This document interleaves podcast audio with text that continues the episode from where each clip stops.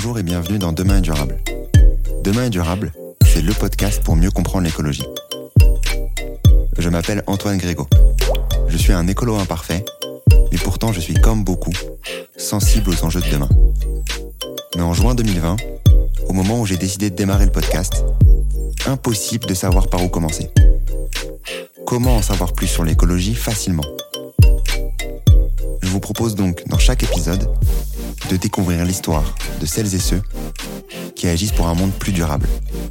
Entrepreneurs, intrapreneurs, activistes, ils agissent avec passion aux quatre coins du monde. En France bien sûr, mais sur tous les continents, pour nous permettre d'espérer demain un monde plus durable. Quelles sont leurs solutions? Pourquoi ont-ils décidé de se lancer? Quels sont leurs conseils pour agir à notre échelle?